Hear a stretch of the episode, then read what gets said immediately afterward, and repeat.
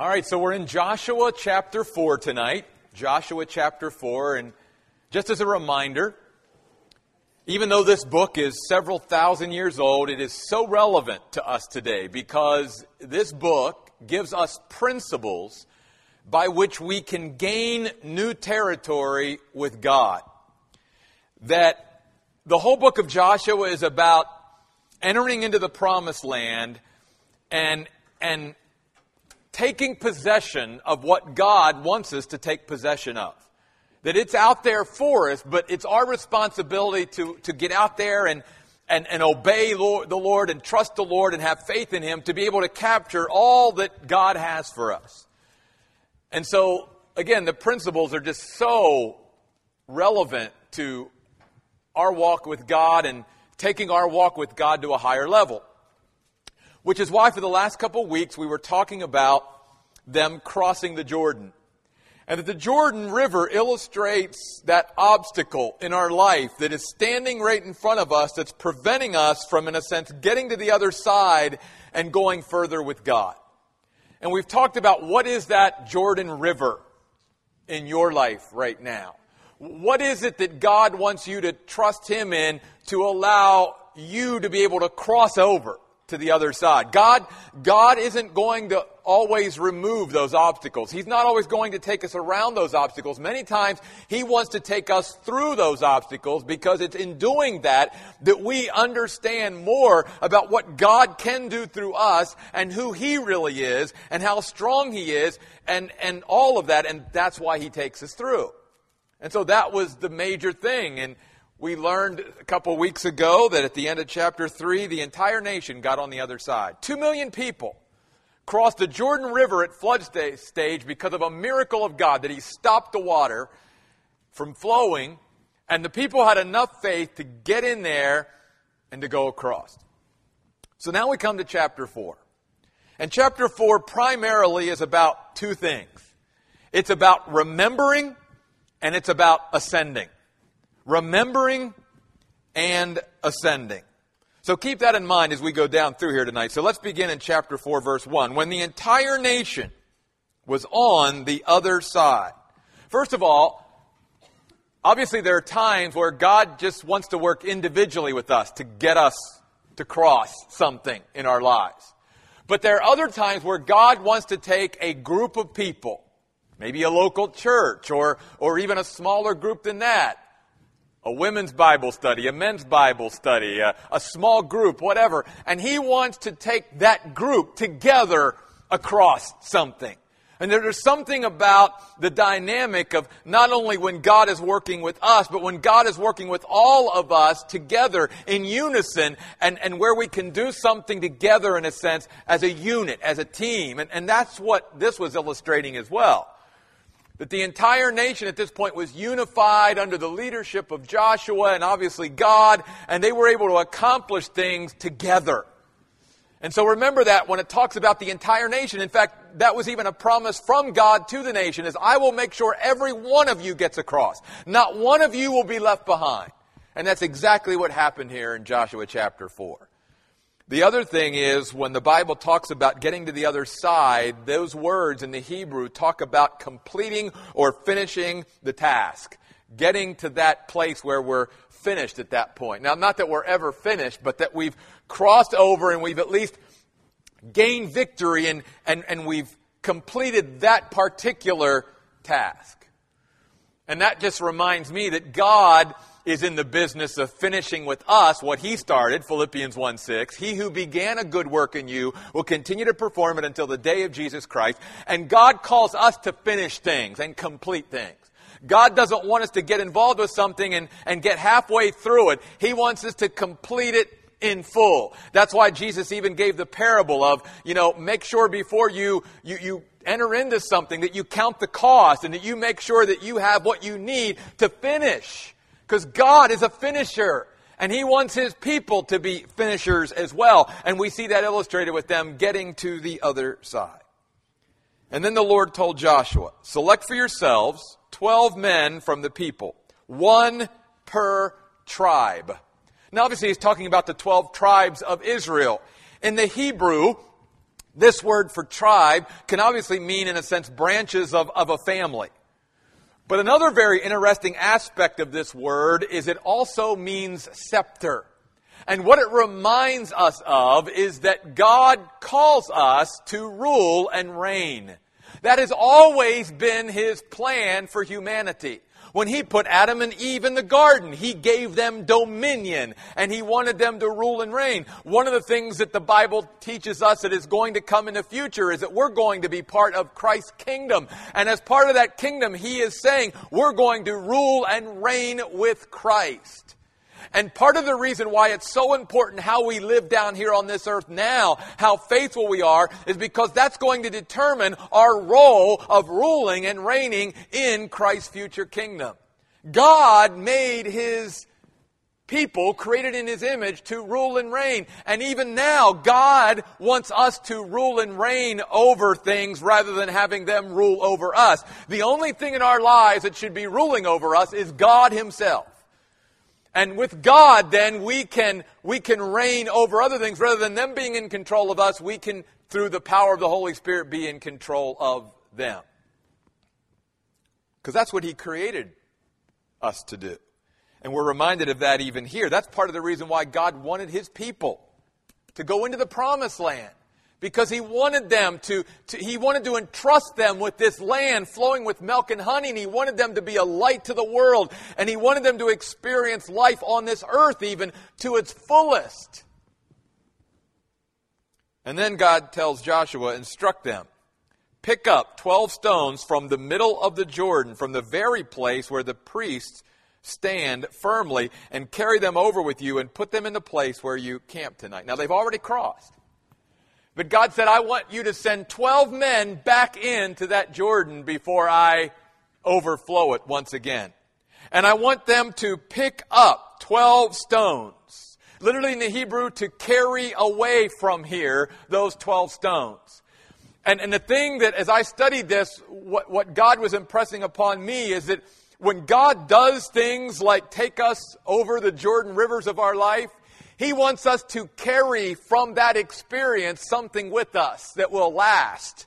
He doesn't want us to forget what He did through us and with us at that moment in our lives, which is the whole reason why chapter 4 is all about remembering what God did. Not that we're stuck in the past, not that we live in the past, but that we use the victories and the ways God has worked in our life in the past to be fuel for our faith, to trust Him in even greater ways in the future. And that's exactly why God was telling them to do this.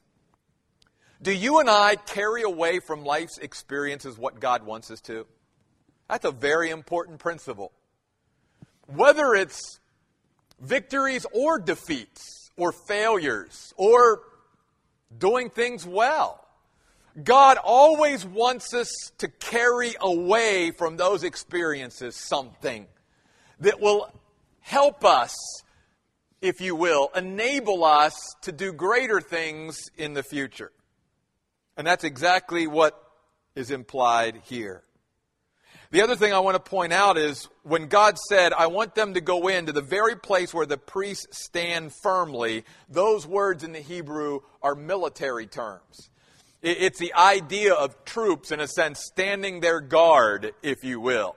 And, in a sense, what, what they were doing here was a fight of faith. It was believing in God and trusting in God to go into that river at flood stage. And remember, the Jordan means descender.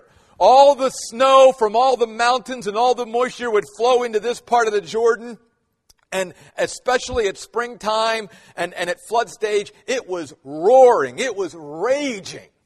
And God said, I'm not taking you over this Jordan when everything's calm. I'm not taking you over this Jordan whenever there's just a few drops of water. I'm taking you over this Jordan at flood stage because I want you to see. I want you to perceive. I want you to know that I can take you across these obstacles you face when they are at their strongest because nothing is stronger than me.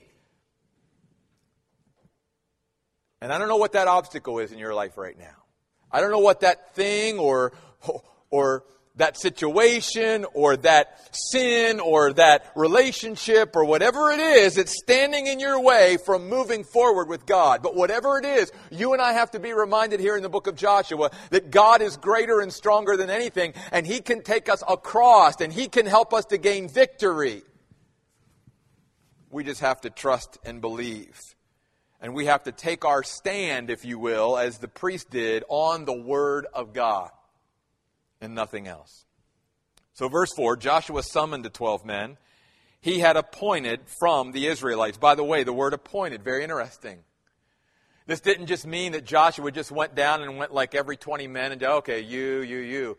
The word means that these men had been prepared beforehand. In other words, Joshua picked men who had been proven, men who had displayed a spiritual stability in their life so that they, in a sense, also, not only the stones eventually, but even the men that would take the stones out of the riverbed were symbolic, if you will, of the stability and the security that God wants our lives to have. And so he appointed from the Israelites one per t- tribe. Verse 5 Joshua told them, Go in front of the ark of the Lord your God to the middle of the Jordan, each of you is to put a stone on his shoulder, literally, to lift up on high on your shoulder a stone, which obviously means they weren't to go into the Jordan and pick out a little pebble. They were to pick out a significant size stone in order to lift it and put it on their shoulder and carry it out of the Jordan River, according to the number of the Israelite tribes. And the stones will be a reminder to you. A reminder, a visible reminder. This was a common method in biblical times of preserving the memory of important events. And again, not, not to get stuck in the past, not to, not to live in the past, but to use what God has done in my life in the past to fuel my faith to trust Him for greater things.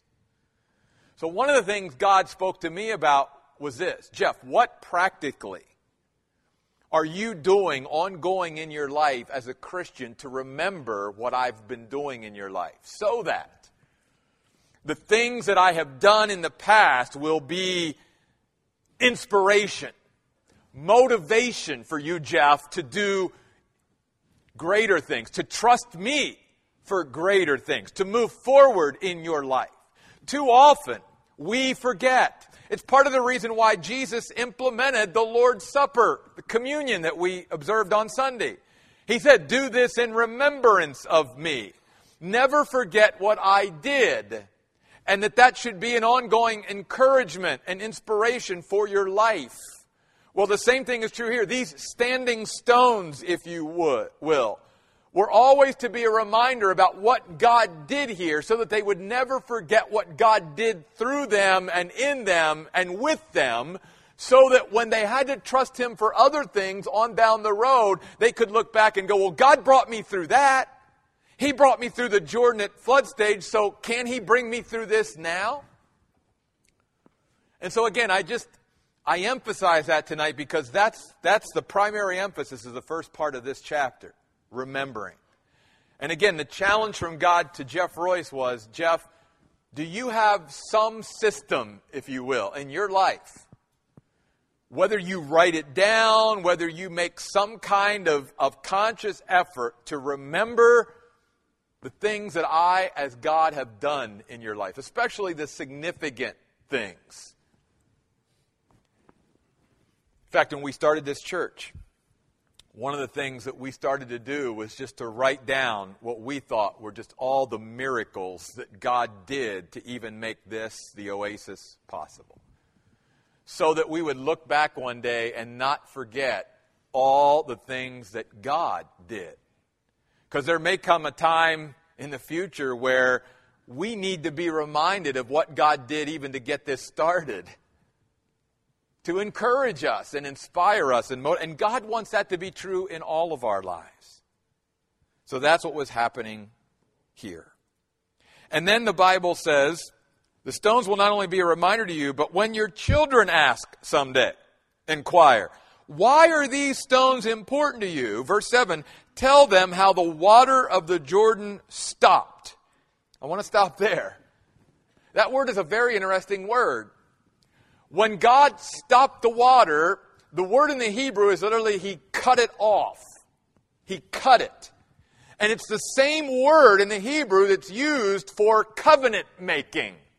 You see, in the Old Testament, many times when a covenant was made between two individuals, two groups of people, or even sometimes God and man, uh, uh, an animal was used and it was cut in two. And, and by cutting, it was called cutting a covenant. It, it was symbolic of the covenant or the agreement or the pledge that was being made. And so even here, God is, in a sense, I think, reminding them that the, the reason why all this was possible was because I am a God of covenant. I am a God who keeps my promises. I am a God who keeps my pledges. In fact, that's why we're going to see here in a moment. That's why the Ark of the Covenant was the central, you know, uh, force, if you will, of this whole thing because the Ark of the Covenant symbolized God's presence with his people. And even calling it the Ark of the Covenant meant that God had made promises and pledges to his people, and he was going to follow through with every one of them. Not one of them was going to fail. And so it's very interesting to me that when the Bible even talks about the Jordan River stopping or being cut, it was all because God had promised, I'll take care of you. I'll bring you into the land. In fact, it's very interesting that in the book of Exodus, there's this line out of the book of Exodus where God says to his people, I have brought you out, meaning out of Egypt, out of slavery. I have delivered you. I brought you out so that I could bring you in.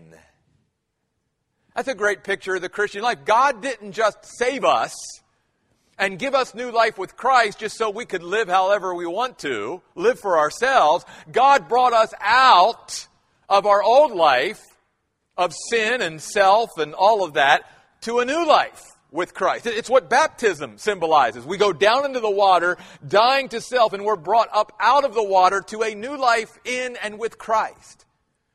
And God never wants our life to be the same. And He brought us out so that He could bring us in. And God has this great in for every one of us. This great future, this great plan, this great purpose for why He brought us out.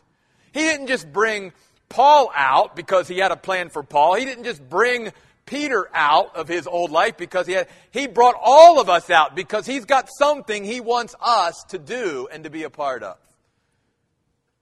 So remember, when God brings you and I out of something, it's so that he can bring us into something else.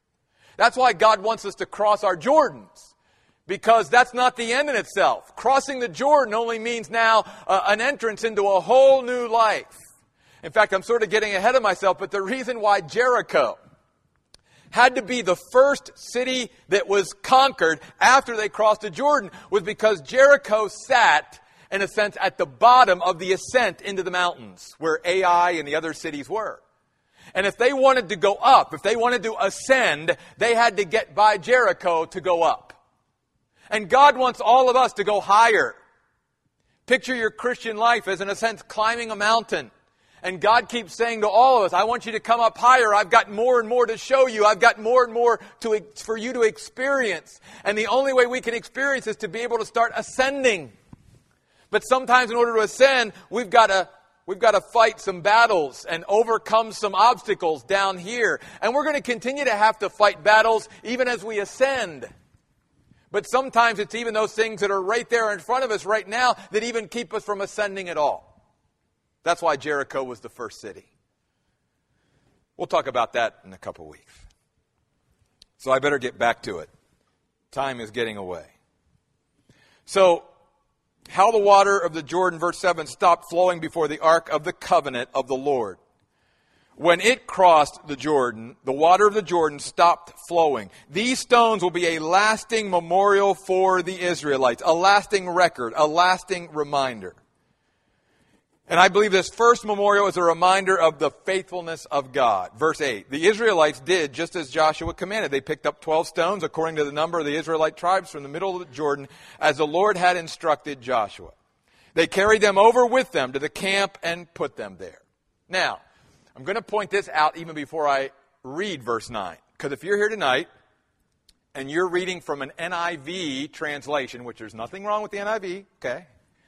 But there is a discrepancy between my translation, the NET, and the NIV as to the meaning of verse 9. If you have an NIV, it sounds like the translation is that Joshua, it's just a repeat of Joshua going into the middle of the river and taking the stones out and erecting the same one memorial. But listen to what it says in the NET translation in verse 9. Joshua also set up 12 stones in the middle of the Jordan, in the very place where the priests carrying the Ark of the Covenant stood. They remained there to this very day. Now, again, a little bit of a discrepancy in the translation. My translation is basically saying there are two memorials. There was one memorial set up on the side of the bank of the Jordan, but there's another memorial that Joshua set up himself in the middle of the Jordan before God overflowed it.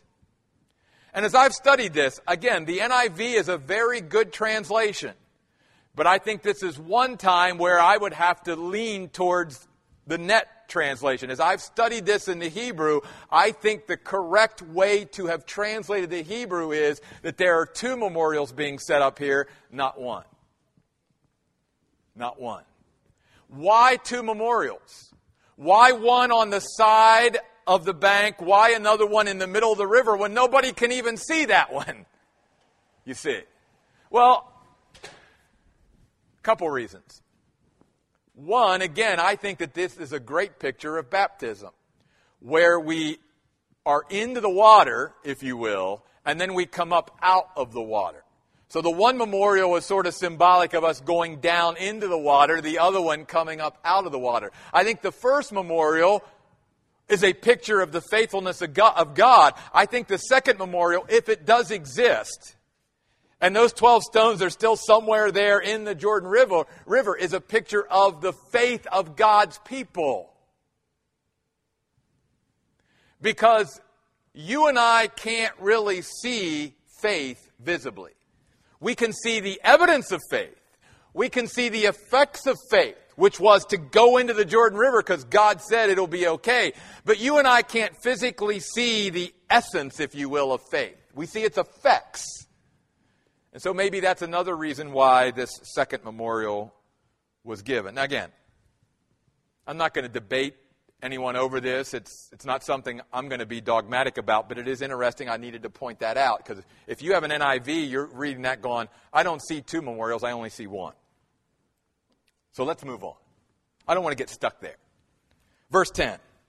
Now the priests carrying the Ark of the Covenant were standing in the middle of the Jordan until everything the Lord had commanded Joshua to tell the people was accomplished. Again, I want to point out that the word standing in the middle is a word in, is, is words in the Hebrew that mean holding our ground, or this is a cool, especially based on Sunday's messages, enduring. It's a word for endurance in the Hebrew, holding our ground within the commotion. That's what God wants us to do. He wants us to learn by faith to step with Him by faith into the middle of our Jordan River, whatever that is, and rest in Him. And, and, and realize that with all this stuff going on around us, I, I can still be at peace and I, I can still have my composure and I can still be calm. Again, because I'm trusting in the Lord who's in control. And I'm holding firmly to Him and to His Word. We all need to learn to do that throughout our lives. It's one of the ways we get across our Jordan rivers. And then the Bible says, in accordance with all that Moses had commanded Joshua, so verse 10, the people went across quickly. Now, now some people think that that word quickly meant they thought, man, I got to get across before the you know, river starts coming down. But that would be more of a fear thing than a faith thing. The word actually means here that they were anxious to obey when it says they went across with haste. It was almost like, wow, this is so cool. God has stopped this river, and we are going across, millions of us, on dry ground. I mean, can you imagine even having this? This was certainly a great miracle. Can you imagine the generation that came out of Egypt when they crossed through the Red Sea? I, I, I can't even imagine what, I mean, you know, was it like Charlton Heston's Ten Commandments? I don't know, you know you know, was the ocean like, you know, they could see that. I don't know what it was like, but I, I know this. It, it, would have been something, wow, to, to, we're walking through an ocean.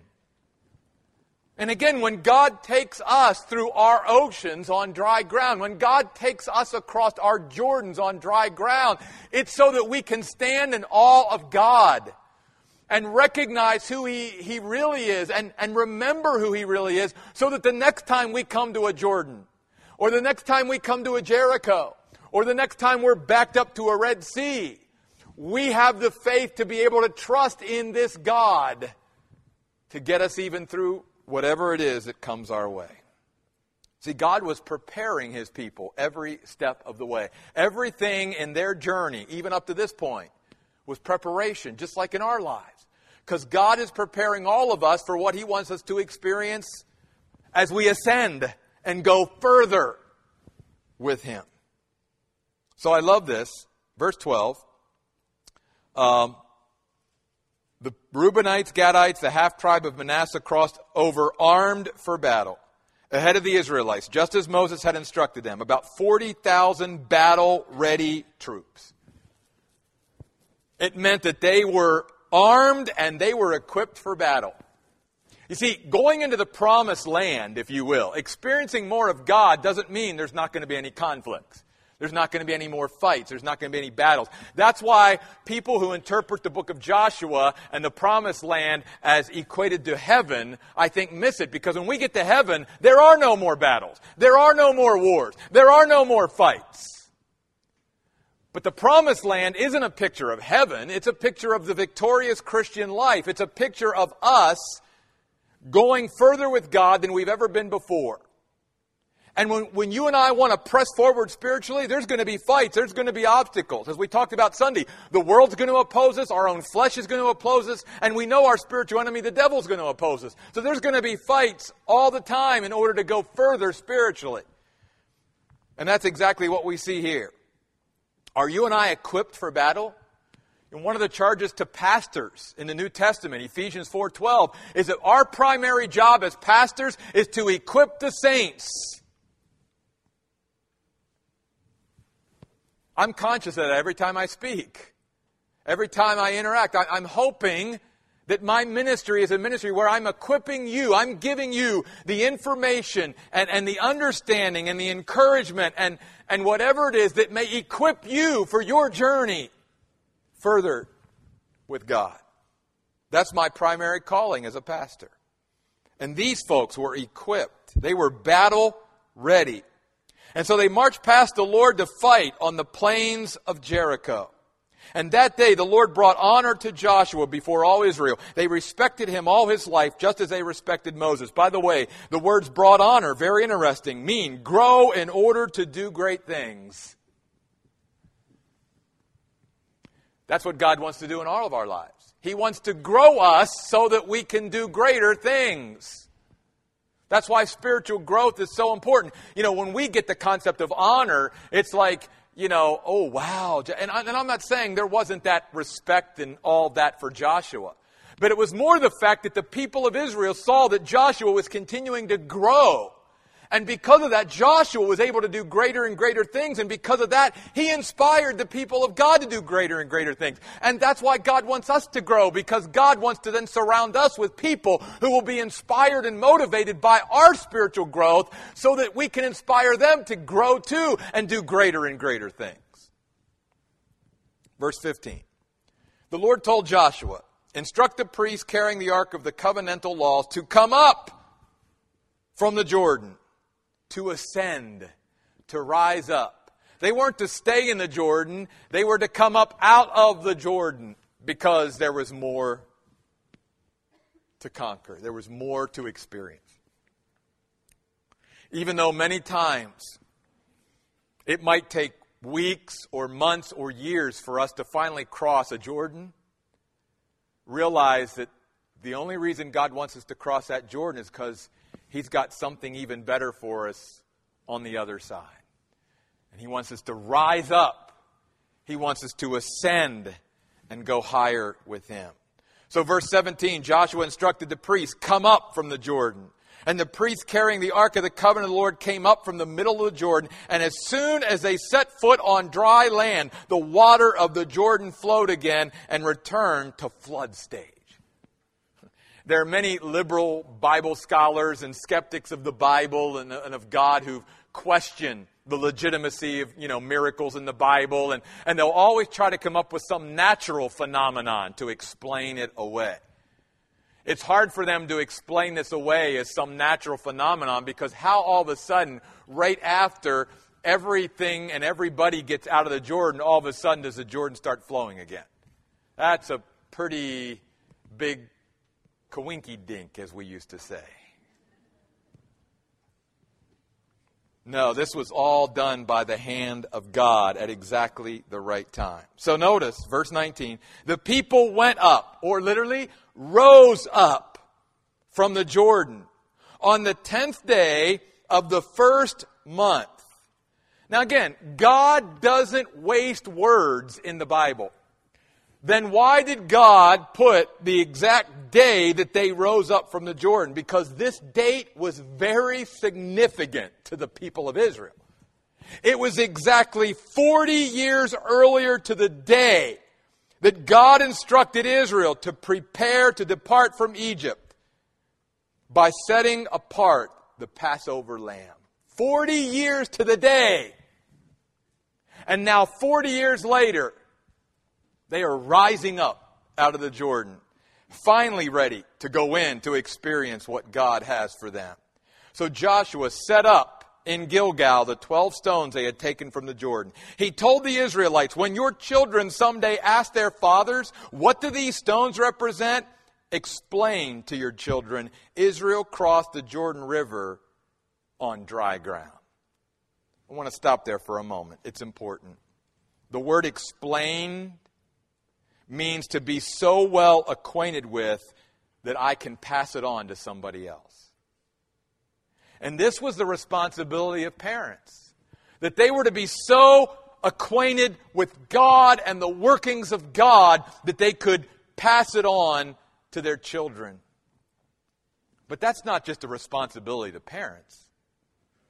That's a responsibility of all of us as Christians that we are to become so well acquainted with our God and His Word and how He works that, in a sense, we can pass it on to others, to new believers who become Christians, to people who aren't quite as far along in their journey with Christ as we are, that God wants again to grow us so that He can do greater things with us. And part of those greater things is so that we can be a greater blessing to others. God wants you and me to be acquainted with Him so that we can pass that on to others. That's a challenge. That was a challenge to me. I, I don't know about you, but I had to stop and pause there at that point. Verse 23 For the Lord your God dried up the water of the Jordan before you while you crossed over and it was just like when the Lord your God dried up the Red Sea before us while we crossed over. Evidence of God's power and faithfulness. So let's wrap it up. Verse 24. He has done this. This is the purpose. He has done this so that all the nations of the earth might recognize the Lord's power, and so you might always obey the Lord your God couple things. First of all, the word recognize, again, means to become well acquainted with. Or also, the word could be used to discriminate. In other words, to discriminate God's power from man's power. From what man can do, from what God can do. It's like as Christians, we, we hopefully, as we learn to walk with God, we can discriminate what man can do and what God can do. And when we see God working, we all can stay back and go, that was God. There's no other explanation. That was God. And God wants to do that. Uh, he wants us to grow in our recognition, in our discrimination, in our acquaintance with His power. But don't miss this. Not just so we can be in awe and enamored with a God who is strong and powerful, but so that we understand that He gives us that strength and He gives us that power so that, the end of verse, so that we will obey. God always gives us power to obey. Philippians 4:13. Paul, I can do all things through Christ who strengthens me, who empowers me. You see, the reason why God wants all of us to grow and become more and more acquainted with his power is so we'll become more and more obedient. Because at any time God is calling me to something, I have to remind myself, I can't do that. But I know a God who can. And my God can give me the power to do it. As I've said for a lot of years now when I teach, I think the crux or the essence of being a disciple of Jesus Christ isn't obedience, it's dependence because I can't be obedient unless I'm depending on the Lord. So, really, what I need to learn to do as a disciple is to learn to depend upon His power, His strength.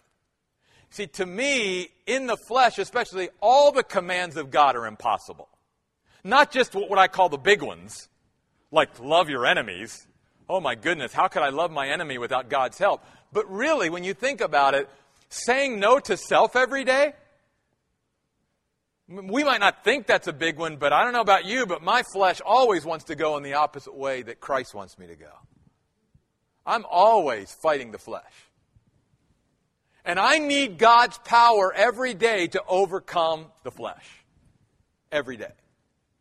And the only way I can obey God over my flesh is to depend on God's power to do it. But I've got to keep reminding myself God has the power to, to do it. I don't, but like Paul said, I can do it through the strength that God gives me. And that's why God did this. That's why he did the miracle of the Jordan River. That's why he's going to let the walls of Jericho fall flat. That's why he allowed the crossing of the Red Sea, so that they would see the power of God, yes, but not as an end to itself, but as a means to an end, so that they would see that this God is so powerful that anything he asks of me, anything he calls me to, anything he desires of me, anything that is his will in my life, he will give me the power and the strength and the grace to be able to do. What a God. What a God. I, I don't have to do this thing on my own. I don't have to do this at all in my own strength. I do it as I learn to lean and depend upon the Lord who is all powerful.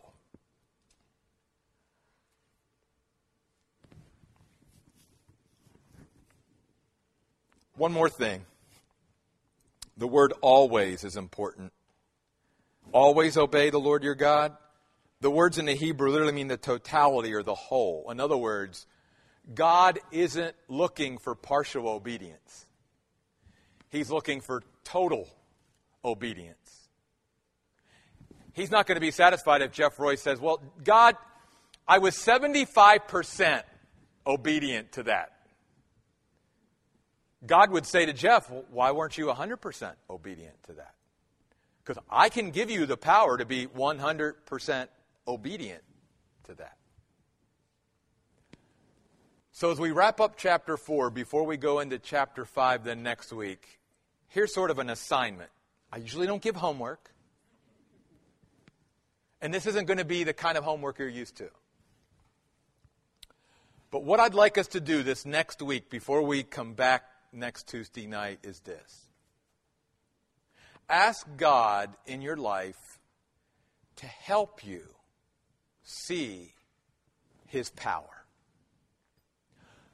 so that you and I can be more obedient and realize that this God, who has all this power, all this strength, gives it to us so that we can be obedient servants, obedient sheep, and follow Him. Follow Him to a greater and higher life.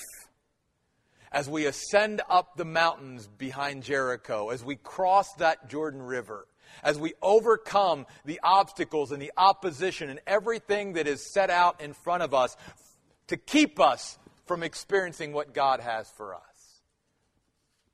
Remember, God will never call you to anything that He will not equip you and give you and I the power to accomplish. This is our God. This is the message of Joshua 4. Remember our God. He wants us to ascend. Remember our God. Remember His power so we can obey Him today. Let's pray. God, thank you.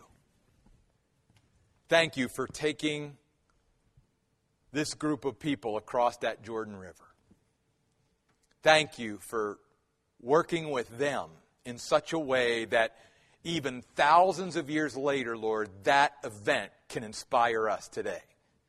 Because, God, every one of us in this room has Jordan rivers that we've eventually got across. We've got Jerichos in our way.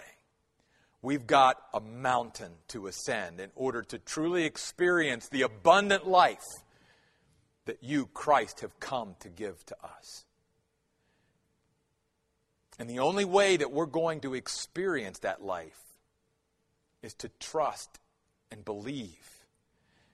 And part of that trust and belief is to believe in a God who has power to be able to help me get across the Jordans and conquer the Jerichos in my life and help me to ascend up the mountains in my life to experience you at greater and greater levels. And the cool thing is, God, you've also reminded us you don't just do this for our sakes. You grow us so that we can do greater things, so that we can be a greater blessing and greater encouragement, and, and that we can be so acquainted with you in such a personal, intimate way that we can pass that on to others. It's never about just us, it's about your glory, and it's about others.